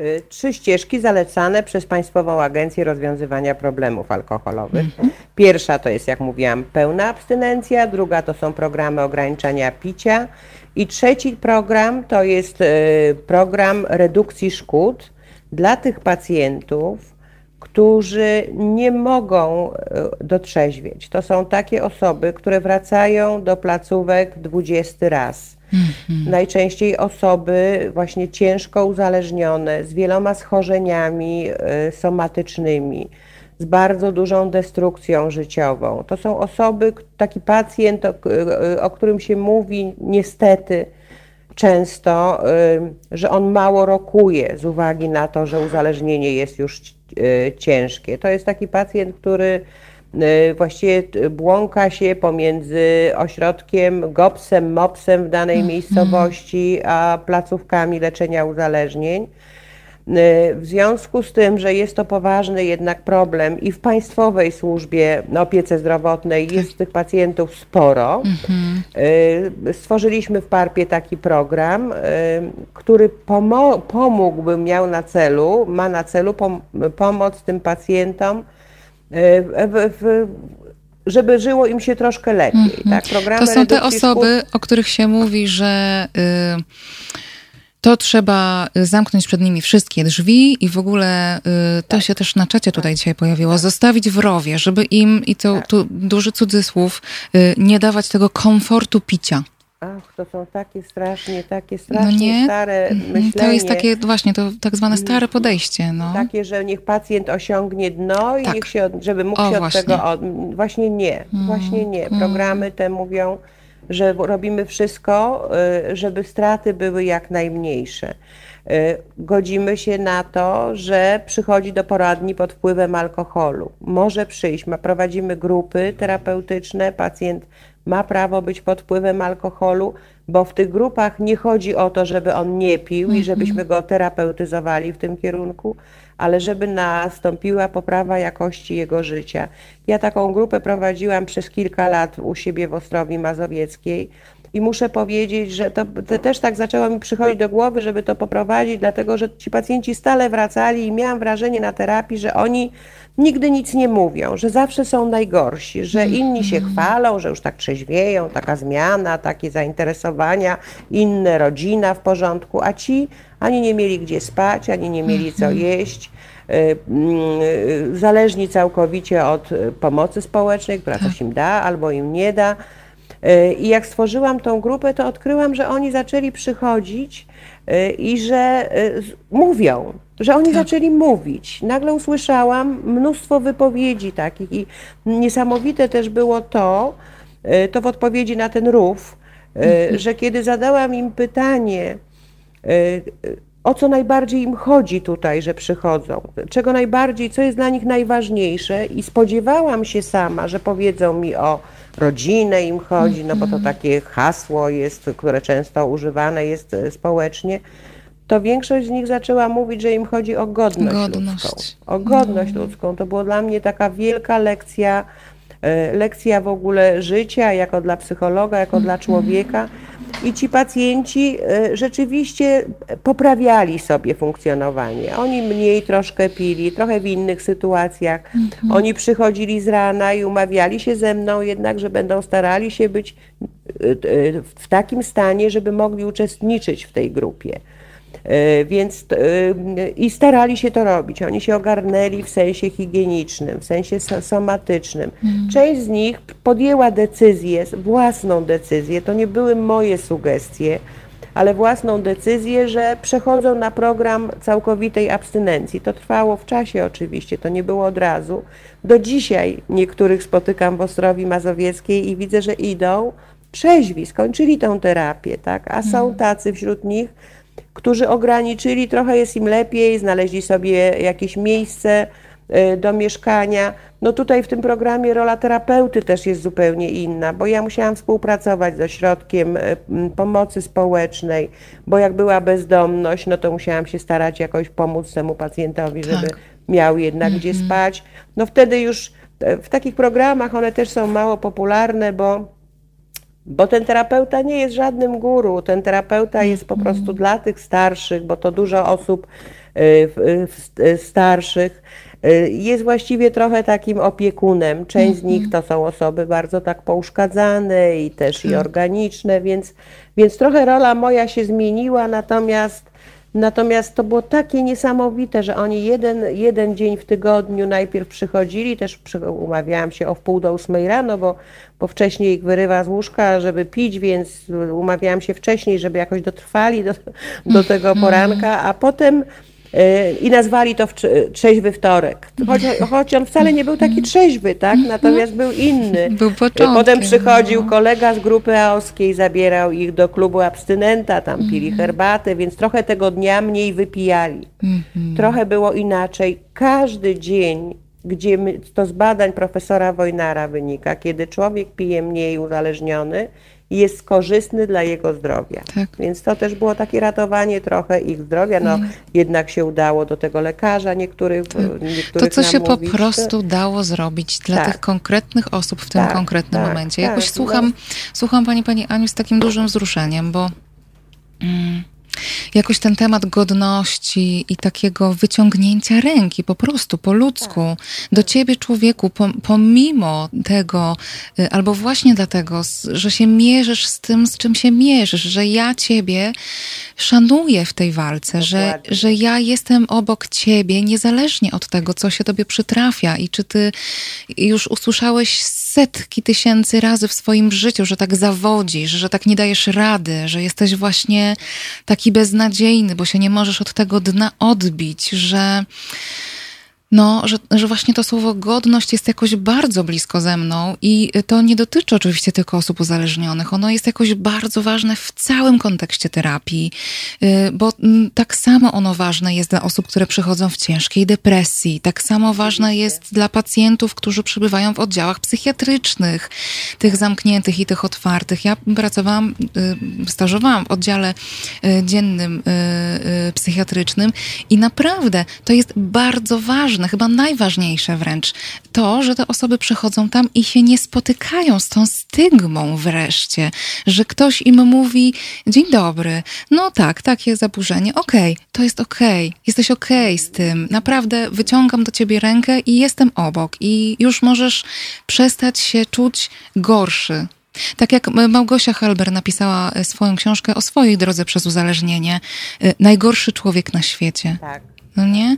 To jest jakaś taka myśl, która gdzieś bardzo często świta w głowie osób uzależnionych, ale też no właśnie osób na przykład chorych y, psychicznie, czy z, mier- mierzących się z różnymi trudnościami natury psychicznej, że są właśnie najgorszą osobą na świecie. I w momencie, kiedy tak się o sobie myśli, bo takie, a nie inne sygnały dostaje się od wszystkich dookoła, to Tak. naprawdę znaleźć tę motywację do pracy, do zmiany jest po prostu bardzo trudno. I jak myślę o tych y, dwóch innych niż całkowita abstynencja ścieżkach, które po prostu są od tego, żeby wyciągnąć do człowieka rękę i powiedzieć w porządku, teraz nie możesz sobie z tym poradzić, w porządku. Pracować na jego, przepraszam, Tak, zasobach, tak, a dokładnie. Dokładnie. To nie znaczy, że nie masz zasobów. Masz, Oczywiście, znajdźmy je, znajdźmy je i na nich Każdy budujmy. Oczywiście. No. Każdy je ma. Tego uczymy u nas w szkole właśnie. Tak. Pracy na zasobach pacjenta, a nie na jego deficytach. Sza- Szacunku, e, e, e, takiego no, uznania tego, że on swoje cele obiera. No właśnie to jest bardzo takie humanistyczne podejście i pracy na dobrej relacji, bo jak nie ma relacji z terapeutą, to nie ma, nie ma trzeźwienia, nie ma zmiany, nie ma nic.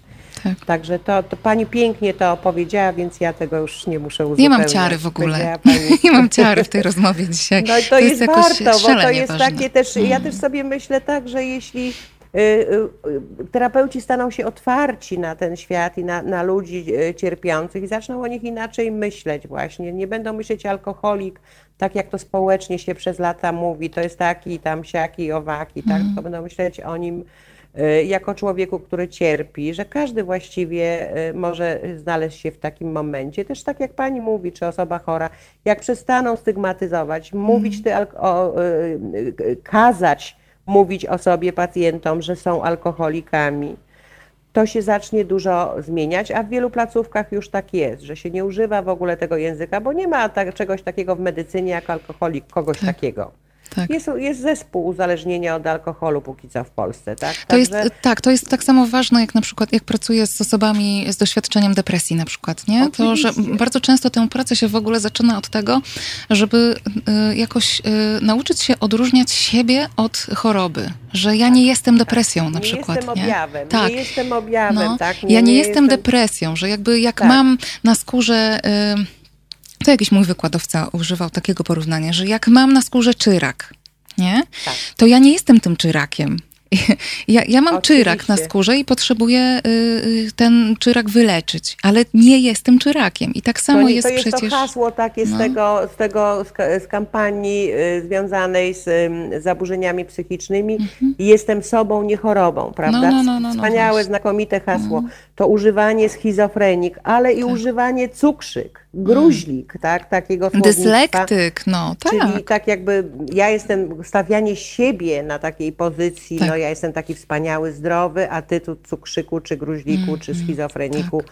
się lecz. Więc właśnie dlatego trzeba zacząć od takich, takich podstaw, od zmiany tego nazewnictwa, to, to takie używanie współuzależniona y, o żonie, o, czy, czy mm, mężu, czy mm. partnerze y, kogoś uzależnionego, no to też jest, też jest stygmatyzujące. Tak. Co to znaczy współuzależniona, prawda? To jest osoba będąca w związku z kimś, kto jest tak. uzależniony, tak, a nie jak, jak, jakiś taki stygmat choroby, kolejnej mm. choroby, tak? ale to jest, to jest temat rzeka. To to jest po prostu, tak, tego no. się nie da omówić, tego, tego podejścia do drugiego człowieka, tej potrzeby zmiany innego myślenia, o terapii. Ja to myślę, że wielu naszych pacjentów, moich też, bo ja też tak byłam uczona, ja też tak kiedyś myślałam, całkowita abstynencja, mm. to są nasze ofiary. Mm. To tak, pani to ofiary. powiedziała w naszej poprzedniej ja rozmowie i ja to jakoś mi. mam w środku. No, no że... Jest mi przykro, tak? No tak, ta, tak to, tak to ta, ta, takie było podejście, ale trzeba myśleć o tym, że to się wszystko zaczęło w latach 40. Mhm. E, takie myślenie i że świat się zmienił, że to już nie jest program Minnesota, że to już nie jest tam, to nie są tamte lata.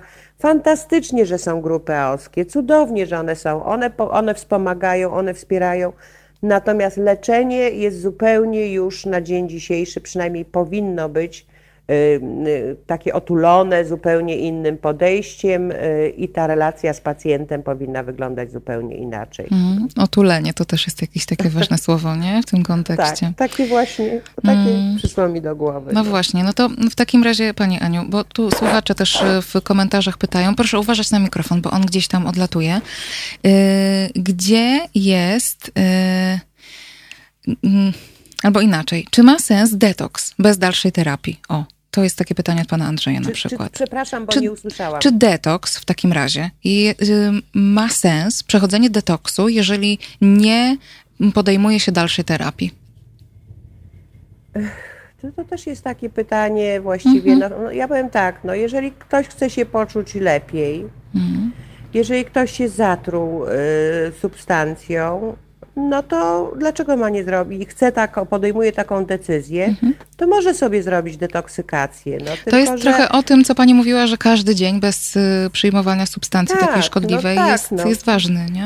No mhm. poza tym też te oddziały detoksykacyjne, one zatrudniają terapeutów uzależnień i tam zawsze tak jest, że jednak przychodzi jakiś terapeuta mhm. i nawiązuje tą relację, y, zachęca do, do zmiany, do podjęcia jakiejś decyzji, przynajmniej, nie wiem, do, do, do, do przyjścia i pogadania o swoich problemach. Mhm. Także jest to jakaś szansa, natomiast detoks no, nie leczy, no nie mhm. leczy. No ale to jest, to jest wybór. Y, każdy może sobie to wybrać, jak uważa, że mu to się przyda. No, a mhm. może akurat się tak zdarzy, że że podda się detoksykacji i coś się zadzieje takiego w jego życiu, że, e, że wytrzeźwieje, bo też nie, prze, nie przeceniajmy terapeutów. Ja też tak mhm. mówię, no, że bez nas świat też nie zginie. No fajnie, że jesteśmy i pomagamy i mamy dużo dobrej e, woli i, i chcemy to robić, natomiast wiele osób samoistnie trzeźwieje, bo kogoś spotkało na swojej Tak, drodze, bo coś tak, się tak, zadziało. coś się wydarzyło. Mówmy Mhm. też o tym, tak? Czyli moż, to jest możliwe takie, e, takie samowyleczenie. Tak? Człowiek ma zasoby. To jest dowód na to, że wszyscy mamy zasoby, tak? I trzeba, tylko może akurat się ujawniły w jakimś momencie, w jakiejś sytuacji i bez poradni, bez detoksu, bez żadnego leczenia ktoś nagle zmienia swoje życie i żyje fajnie, jest zadowolony, szczęśliwy, tak? Mhm. Y, No właśnie, pan Andrzej pisze, że w uzależnieniu, jeżeli ty sobie nie będziesz chciał pomóc i zrozumieć Tak swojego, to żadna, Tak żaden jest. terapeuta i Tak. żadna klinika Tak, nie pomoże. Mm, I tak jest w zasadzie znowu. To jest w odniesieniu do wszystkich tak naprawdę problemów, które jakoś poprzez też terapię jest, leczymy. tylko, że ja bym powiedziała jeszcze taką jedną rzecz. No Mhm. oczywiście, że dopóki pacjent nie będzie chciał, dopóki człowiek nie będzie chciał, to się nic nie zmieni. Ale teraz od tego, jak rozmawia z nim terapeuta, tak, zależy dalsza jego droga. Czyli Tak. my możemy motywować do zmiany. My możemy poprzez dobrą relację i humanizm też coś dobrego zrobić, tak? Uruchomić w człowieku motywację do zmiany. O to właściwie można, powiedzieć jednym zdaniem. Czyli, czyli to y, no, no ma to jednak swoją dużą wartość, tak? Takie zetknięcie się z kimś, kto w os- sposób profesjonalny uruchomi w człowieku motywację, tak? No, bo, a jeśli się to nie uda nam zrobić, to jeszcze raz próbujmy, jeszcze raz próbujmy i sto razy próbujmy. Może się w końcu uda, a może tak się stanie, że ta motywacja uruchomi się za jakiś czas, tak? No bo to ten pan powiedział o tym, jak ja nie będę chciał, to ja nie wytrzeźwieję, tak? Tak, zgoda, ale może ktoś pomóc w tym, żebyś chciał. Albo wiedział jak, nie? To Albo pan wiedział Michał, jak. pan Michał Tak. pisze, terapeuci pokazują drogę do wyjścia z nałogu. Tak jest. Mhm. A przynajmniej mogą proponować różne opcje. No i znowu Oczywiście. wracamy do tego, że to, że, tych, że ten wachlarz możliwości jest y, szerszy niż węższy, to jest też ważne, nie? żeby Tak, móc dopasować no tak. coś bardziej indywidualnie. No. Oczywiście. No dobrze, to jeszcze takie pytanie od pana Andrzeja. Mm, Czy są w Polsce mm, psychosomatyczne? mm, O, to też ważne, żeby, y, że tutaj jest nie tylko umysł, a ciało y, jakoś y, powinny być uruchamiane nie? w terapii. Tak, Psychosomatyczne centra uzależnień z prawdziwego zdarzenia. Nie wiem. Mm. To jest, Nie to jest jakoś tego. tak chyba pytanie o to, gdzie się powinno zgłosić. Jeżeli teraz są osoby, które nas słuchają i czują, dobra, to skoro tak mówicie, drogie panie, to ja chcę. To co teraz? Gdzie teraz? Y, Ale chcę co? No, chcę, y, no nie wiem jeszcze, ale chcę sobie poradzić jakoś, bo być może jestem osobą uzależnioną. No to szukaj e, jakiejś poradni, która jest najbliżej miejsca Twojego zamieszkania. Idź tam i porozmawiaj. Pogadaj o swoich problemach. No od tego chyba trzeba zacząć, tak? No. No tak jest ciekawe, tak myślę o tych centrach psychosomatycznych. No, No. Bo o tym to w ogóle już się nie mówi. Mam No, wrażenie, w ogóle nie- no, ta somatyka to wchodzi, znaczy, Znaczy, soma- działania na ciało. My mówimy, no. my dosyć dużo mówimy w terapii. Ale ja mówię o debacie publicznej, nie? A, to w ogóle. nie, no to znaczy niby się mówi o tym, że właśnie modne jest pojechanie do spa, tak, i zrobienie e, ze swoim tak. ciałem porządku i o zdrowiu Znaczy, o pracy z ciałem- Tak, o pracy z ciałem też Tak. jakoś w kontekście Tak. chociażby profilaktyki nawrotów depresji czy zaburzeń lękowych jakoś trochę mówi. Nie każdy wie, co to jest ta praca z ciałem, Ale ale, tak. trochę się o tym mówi. Ale w kontekście uzależnień nie słyszałam. Tak, ja to w ogóle, wie Pani co, no to jest chyba związane z tym, ja zawsze mówię to swoim uczniom, że, że my też nie dbamy o swoje zdrowie, że to jest Mhm. tak, że w takie życie jest zabiegane, tak, że terapeuci też jakoś tak żyją Tak. y, na takim sprężu, bardzo wiele pracują i też y, nie dbają o to, nie dojadają, nie mają czasu, No. nie mają czasu się wyspać. W związku z tym zawsze się zastanawiamy w szkole, czy może to nie jest tak, że to się trochę przekłada mm, też na nasz stosunek do zdrowia pacjentów i zachęcanie ich. Ja, my tego bardzo uczymy w szkole, tak? Nawet taki cały mamy blok poświęcony temu, żeby jednak y, y, no, motywować pacjenta do tego, żeby jednak leczył te zęby, że to jest jednak ważne, że ten żołądek i te inne dolegliwości, ale też i zmiana stylu życia na inny. Mamy takie zajęcia, więc jest to naprawdę bardzo ważne, ale czy w Polsce są takie ośrodki leczenia uzależnień, gdzie mm, to się robi? Pewnie prywatne. No tak. Pewnie I to są, w ogóle tak. jest jeszcze jakiś osobny temat. Y, Tutaj, ja nie wiem, czy znajdę ten komentarz, ale państwo, o, proszę, wylosował mi się wręcz, przesunęłam tylko palcem po ym, tym czymś tutaj. Pan Marek y, y, napisał, wiecie co, to zabawne jest nawet. Państwowe budżety spinały się wyłącznie dzięki palaczom i alkoholikom. To już jakby pomijam to sformułowanie. Jakby us- Nazewnictwo. tak, ustalamy, że nie używamy takich określeń. Y, Osobom uzależnionym od tytoniu i osobom uzależnionym od y, alkoholu. Y, W Unii Europejskiej jak długa i szeroka, ale żeśmy sobie raj stworzyli. I, bo Pani Aniu, czy to nie jest tak, że nawet jeżeli liczba osób uzależnionych nie rośnie, ale tego nie wiem, to ona na pewno nie spada. Mm, No nie. Więc, y, a z drugiej strony, w jaki sposób polityka kraju, w którym żyjemy, m, niby sprzyja temu, żeby, mm, y, żeby te, te liczby, te statystyki spadały? No przecież wcale. Nie, No, tak.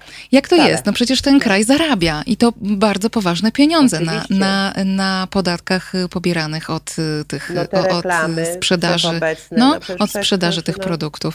Jak to Oczywiście. jest? Chciałoby To się powiedzieć do jest. cholery. No. Słabo jest albo w ogóle nie jest, tak? No. No, te, te, Jak to jest etyczne, że ten kraj zarabia y, krocie na tym, że mm, y, udostępnia tak, na sprzedaży, krótko mówiąc, y, substancji, które przecież wprost uzależniają. Już pomijam fakt, że niektóre tak, w sensie nie, niektóre są legalne, inne są nielegalne.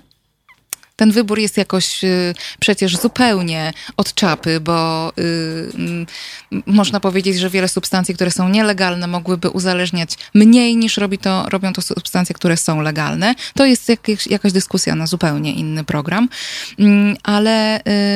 Mm, jednocześnie, czyli zarabia krocie na sprzedaży y, tych y, mm, produktów i jednocześnie jakiś tam procencik wędruje do ośrodków, y, które leczą z uzależnienia od tych substancji. No mi się to nie Tak, mieści w tak, głowie, to no. jest- To jest, te ośrodki bardzo mają mało tych punktów z Narodowego Funduszu Zdrowia, Mhm. ciągle za mało, są niedoposażone, m, m, pracownicy potwornie źle zarabiają, ma, więc też odchodzą z, z pracy, jest spora rotacja. Mhm. No chyba pani też sobie odpowiedziała sama na to pytanie, no, że no właściwie mm, to jest biznes, tak, i, i tutaj jakieś prawa biznesu rządzą, natomiast chyba nie chodzi o człowieka, no wydaje mi się, że to chyba jest taka odpowiedź, no.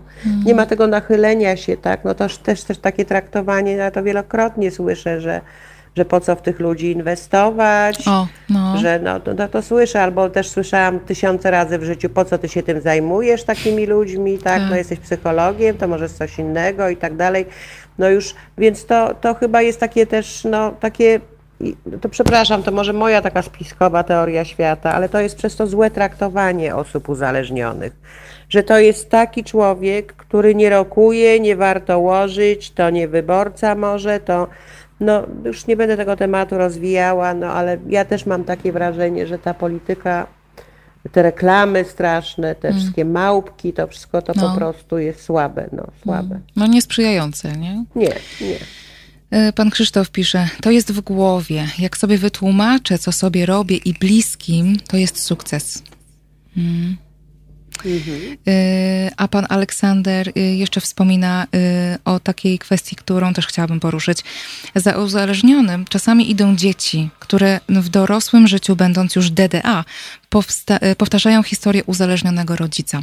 Co jest z tym syndromem DDA, czyli dorosłego mm, dziecka alkoholika? No jest ten syndrom, czy nie ma? Bo, y, Nie ma, nie ma. Mm, Okej, ma. dobra, to pogadajmy o tym. Asia zrobiła jest- tak wielkie oczy, że szkoda, że tego Państwo nie To znaczy widzicie. nie, no, to, to znaczy w, w, w leczeniu uzależnień stale się terapeuci posługują tym, tym określeniem i mówią dorosłe dziecko alkoholika, niektórzy się przedstawiają, nawet jak przyjeżdżają na, do, do nas do, do szkoły, to mówią od razu, że są dorosłymi dziećmi alkoholika. Y, Dziecko z każdej rodziny, gdzie są problemy, ma y, problemy we własnym życiu i często w dorosłym życiu. Czy to będzie y, trwałe bezrobocie, bieda, choroba rodziców, nie wiem, jakieś e, inne traumatyczne wydarzenia, odbija się to na funkcjonowaniu psychologicznym potem młodego człowieka, na jego życiu, więc trudno, przy- ja wiem, że to są takie cechy przypisane na sztywno, że to akurat y, z rodziny alkoholowej, ale to daje taki, to jest tak potworny stygmat, to jest tak potwornie, też taka drewniana noga, tak? Ludzie często zaczynają się tłumaczyć, bo ja tego nie mogę, ja tego nie osiągnę, ja tego nie zrobię, bo ja jestem dzieckiem alkoholika. Nie, ty możesz to zrobić, bo wiele, y, wielu, wiele osób, które z takich rodzin y, wyszły, świetnie żyją y, y, i y, funkcjonują pokonują swoje trudności. Oczywiście no, to naturalne, że może, mo, mogą je mieć, tak? ale nie patrz przez pryzmat e, swojego życia, na, na swoje życie przez pryzmat tego, że tata czy mama pił. Tak? No dobrze, a jeżeli to może być taka lampka w głowie, że o, y, mój rodzic, czy rodzice, czy bliskie mi osoby mm, były, czy są uzależnione y, od na przykład alkoholu i w związku z tym ja potrzebuję mieć na to uważność. To znaczy... y, Żeby nie pić, tak? No, żeby, nie pić, żeby na przykład... uzależnić. Tak, to a, no na przykład, tak, że, że to jest taki sygnał, że ja mogę mieć taką tendencję. To jest jeszcze inna sprawa, czy w ogóle coś takiego istnieje jak genetyczne, gene, genetyczna Dy- skłonność. Dyskusje trwają od, No od kiedy ja jestem psychologiem. No właśnie, właśnie, właśnie. Więc, y, więc tutaj sobie nie odpowiemy na to pytanie, ale że, że to jakoś y, szukam w tym też takiego pozytywu, że, bo znowu ja u siebie w gabinecie czasami to słyszę, że o, wiesz, bo ja jestem DDA i to jest w takim kontekście, ja mam do siebie czułość, ja, ja mam na siebie uważność w tym kontekście, że, mm, y, że ja dzięki temu trochę bardziej zważam y, na, y, na to, że ja sobie też potrafię współczuć w kontekście swojego dzieciństwa, co jest przecież ważne. Ym, tak. No nie? No Więc to super, no, jeśli tak, no to super. Jeśli w taki sposób, no to super, ale może się też warto pozastanawiać, że może bym jednak nie myślał o sobie jestem DDA, tak? Tylko mam pewne problemy wynikające z mojego dzieciństwa, wzrastania, ze wzrastania w rodzinie, z problemem alkoholu, czy przemocy, czy jeszcze jakiejś innej, tak? Że, że w związku z tym muszę bardziej uważać. Właśnie to, co pani mówiła dokładnie, no be, be- bez... Ale to może to są moje takie, ja, ja po prostu tego, tego nazewnictwa jakoś nie bardzo... Jako takiej etykiety po prostu, nie? taka, to Że- jest taka etykieta, no i to, i to, To tak jak się mówi y, w ogóle też o zaburzeniach y, wielu, że zresztą wielu terapeutów i psychoterapeutów tak pracuje, że y, wcale nie, mm, no właśnie nie wystawia tej ewki, nie? Tak. Specjalnie w w procesie terapeutycznym, że, y, mm, że y, to nie jest pacjent, tylko klient i on przychodzi z określoną trudnością, wcale się tej trudności, no oczywiście, że psychoterapeuta gdzieś tam y, ten proces diagnozy przeprowadza i on mm, mm, wie, do czego, czy o czym świadczą te objawy i tak dalej. W swojej dokumentacji te, tę diagnozę czy diagnozy stawia, natomiast wcale to określenie nie jest y, często wprowadzane w procesie terapeutycznym jako Tego takim. określenia w ogóle w, nie ma w, w rozpoznaniach medycznych DDA. Tak, no, akurat nie mówię o DDA, tylko w ogóle o tak, różnych. No, są No. zaburzenia adaptacyjne, czyli Tak. to jest, to jest znaczy coś zupełnie coś innego, tak? Na skutek jakiegoś stresora mam pewne trudności życiowe, tak? Może on wystąpić w dzieciństwie, może wystąpić później i może być związany z wieloma czynnikami, ale nie ma takiego rozpoznania, jak nie ma roz, współzależnienie, jak nie ma alkoholik, jak nie ma narkoman, tak? Nie ma. Więc to y, ludzie to y, y, wyprodukowali i ludzie się tym posługują.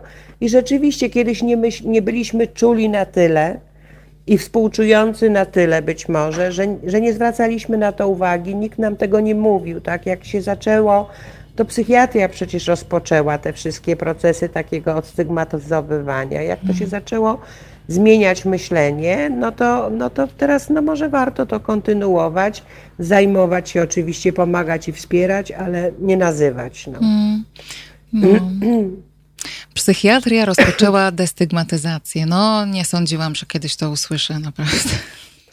No, no ja pamiętam, no ja pracowałam w latach 80. w Instytucie Psychiatrii i Neurologii w Warszawie y, i w tamtym okresie już właśnie profesor Purzyński, profesor pa- doktor Konieczyńska, no cała, cała gama, profesor Namysłowska, oni zawsze mówili o tym nazewnictwie, żeby, żeby nie używać już wtedy Tak, że wtedy ten, ten, nie mówiło się już wtedy u nas na oddziale e, schizofrenik, tylko mówiło się pacjent z zaburzeniami z kręgu schizofrenii. Tak? No ja się tak nauczyłam i tak potem pracowałam w uzależnieniach i tak, takie mi się to oczywiste wydało, no ale gdy, wydawało, no ale gdybym nie była wcześniej tam, to pewnie bym też używała tych określeń i nie, i nie myślała o tym, że to może trochę jest nie halo, tak? W stosunku do człowieka, do drugiego człowieka. Mm.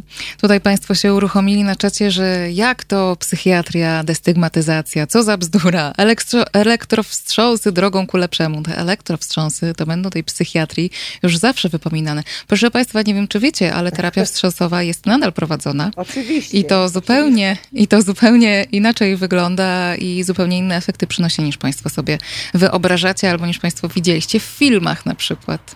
No, te, też Państwo mają rację, którzy się w tej chwili wypowiadają, bo ja mam wrażenie, że lata 90., y, 80. i- w, w psychiatrii były znacznie lepsze niż w tej chwili to, co się Mhm. dzieje, ale jednak y, jeśli chodzi o nazewnictwo, to się, to się teraz to naprawdę bardzo zmienia. Mi się wydaje, że też trudno mówić o zjawisku zwanym psychiatria polska, tylko że warto mówić o jednostkach, o psychiatrach, którzy mm, jakoś e, próbują zmieniać rzeczywistość.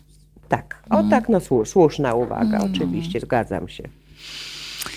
Ech, no dobrze, tak patrzę na zegarek. Zostało nam pięć minut programu, a pan Piotr jeszcze nic nie powiedział. No to ja, no to pan Piotr może, pan Piotr może Ale ja już... się czuję, ale ja się czuję jakoś e, wytłumaczona, bo to nawet państwo piszecie, że dyskusje o psychologii, zwłaszcza haloradiowe, są tak wciągające, że się traci upływ czasu po prostu.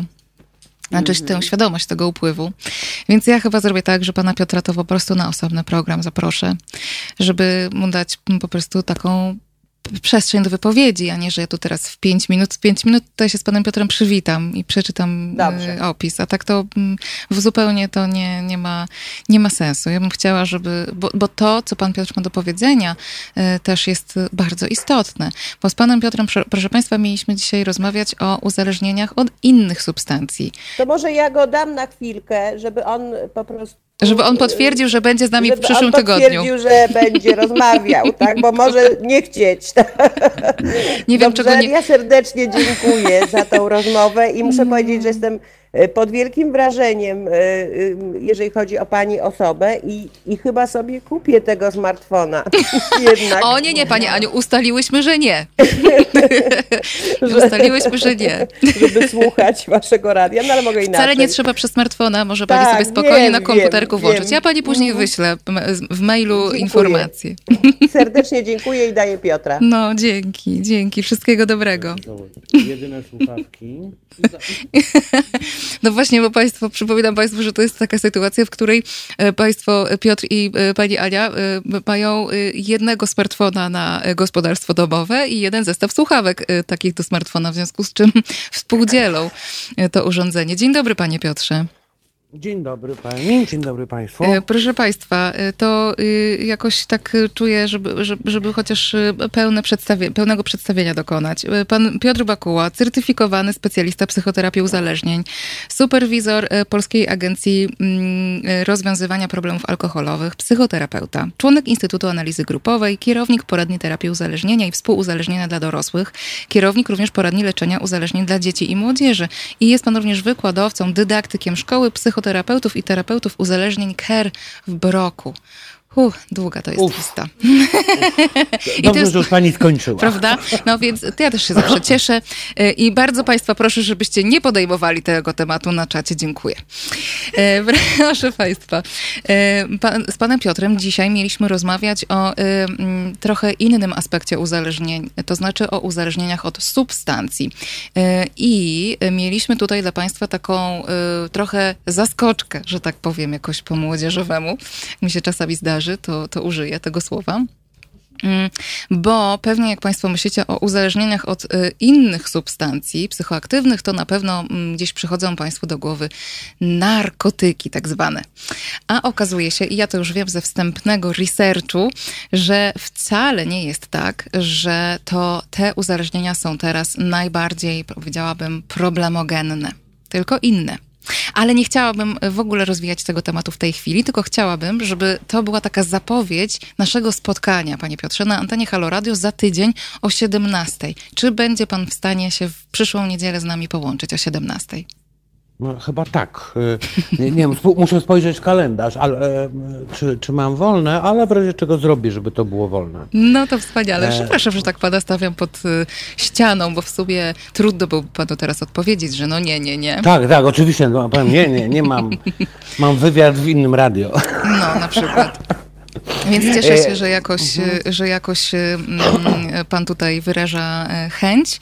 E, Państwo są niepocieszeni, że cały tydzień trzeba będzie czekać na tę audycję, ale to e, w takim razie Państwa zapraszam do tego, żeby się Państwo dzielili ze mną swoimi przewidywaniami co do tego, co to może być. Jakie substancje dziś mogą być faktycznie mm, takie no, najtrudniejsze w tym kontekście, że uzależnienie od nich pojawia się najczęściej, że jest ono jakieś takie najmniej y, zauważalne, być może, ale też y, mm, być może mm, bardziej niż inne ym, uzależnienia akceptowalne społecznie.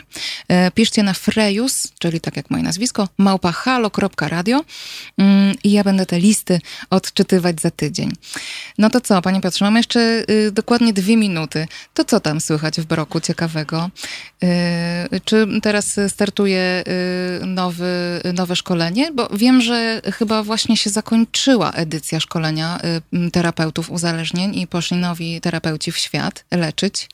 Tak, e, zakończyło się to dla PARPy i w ogóle szkolenia prowadzone przez PARPA się skończyły i teraz zaczynamy szkolić dla Krajowego Biura e, Przeciwdziałania Narkomanii i to jest trochę może, e, e, trochę może też o naszej audycji, No. a dlatego, że e, do tej pory w Polsce był taki, jas, taki podział, on był trochę sztuczny, na alkohol i narkotyki. Tak. E, W tej chwili będziemy już uczyć studentów e, w, jednym nurcie, to znaczy będziemy mówić o różnych substancjach, ale oni będą uczyć się w jednej szkole i to jest może, e, to jest może jakiś postęp. Aha. A z punktu że- widzenia terapii to jest ważne? Chyba tak, dlatego że my mamy bardzo mało już w tej chwili e, takich uzależnionych tylko od jednej substancji. To znaczy na przykład, wie pani, w lat, e, jeszcze w, e, 10-15 lat temu e, to taki jak wzorzec Sewr pod Paryżem, to można było powiedzieć, że taka osoba zgłaszająca się do poradni leczenia uzależnień to był 40-45-letni e, m- mąż, mający tam, nie wiem, dwoje, troje dzieci, który zaczął się uzależniać w wieku lat, nie wiem, 18 i to był tylko alkohol i on cały czas korzystał z alkoholu. E, natomiast w tej chwili e, ludzie korzystają z wielu substancji. E, mamy, jest większy wybór po prostu, jest większy dostęp do tych substancji. W związku z tym ci pacjenci, którzy się zgłaszają, mają problem nie z jedną, a z kilkoma substancjami. E, Do No tego tak. też dochodzą legalne substancje, e, prawda, które można sobie, nie wiem, w gabinecie lekarskim można dostać. I, I bardzo często mm, też ci ludzie są uzależnieni od tychże substancji i chyba to jest okej. Ale to jest okej w jakim sensie? E, Znaczy, chyba to jest okej, że będzie jedno szkolenie. A, dobra, no właśnie. Bo tutaj to nie Aha, najlepiej bo- to zabrzmiało. Ja się zapętliłem, bo zrobiłem taki długi wywód. E, No. E, tak, i tak, ja, rzeczywiście jak skończyłem też to zabrzmiało dziwnie, ale później była cisza, pomyślałem sobie, może się nie, Państwo nie zorientują. Nie, my się tutaj, proszę pana, zawsze orientujemy, czasami trochę później, na przykład w przerwie, ale zawsze. A zresztą słuchacze i słuchaczki, to pan nie ma pojęcia, co tutaj się dzieje. Jak oni, oni są po prostu czuli i czułe jak ważki, wie pan? Ja to sobie naprawdę czasami trudno sobie z tym poradzić, no. Wychodzę stąd i idę na superwizję, nie? Zapra- Zapraszam. Dobra, no to fajnie. Dobrze. Panie Piotrze, o, Asia mi pokazuje, że koniec programu. To co, jesteśmy umówieni na za tydzień? Na za tydzień, o piątej. O 17, yy, no to będę się jeszcze z panem kontaktować, żeby tam Mhm. wszystko potwierdzić i technicznie jeszcze raz yy, sprawdzić, czy wszystko jest ok. No, a tymczasem... gdyby Pani miała jakiś wpływ, to ja bardzo proszę, żeby Pani wpłynęła na moją żonę, żeby sobie kupiła telefon. Ale ja właśnie z panią Anią ustaliłam, że ona sobie nie kupi smartfona. Wczoraj Dlaczego? rozmawiałyśmy, wczoraj rozmawiałyśmy, pani Ania mówiła, bo ja mam taki emerycki telefon i wszyscy się ze mnie śmieją. Ja mówię, pani Aniu, przecież to jest z zazdrości. Ja chciałabym mieć telefon, który służy do dzwonienia, tylko. No, okej, dobrze. Także nie pomogę. Dobrze. Będę inaczej wywierał wpływ. Dobrze. Mhm, Okej, to No to czekam co, na... to słyszymy się za tydzień. Słyszymy się za tydzień. Dziękuję bardzo. Do usłyszenia. Do, usłyszenia. Piotr Bakuła, psychoterapeuta i superwizor PARPA między innymi. Bardzo Państwu dziękuję za dzisiejszy program. Mm, Jakoś tak kończę w, z uśmiechem dużym, Asia też z dużym uśmiechem. Mam nadzieję, że Państwo też macie duże uśmiechy, uśmiechy w tym momencie na twarzach. Asia, bo znowu będzie dyskusja, co ja mam w bidonie.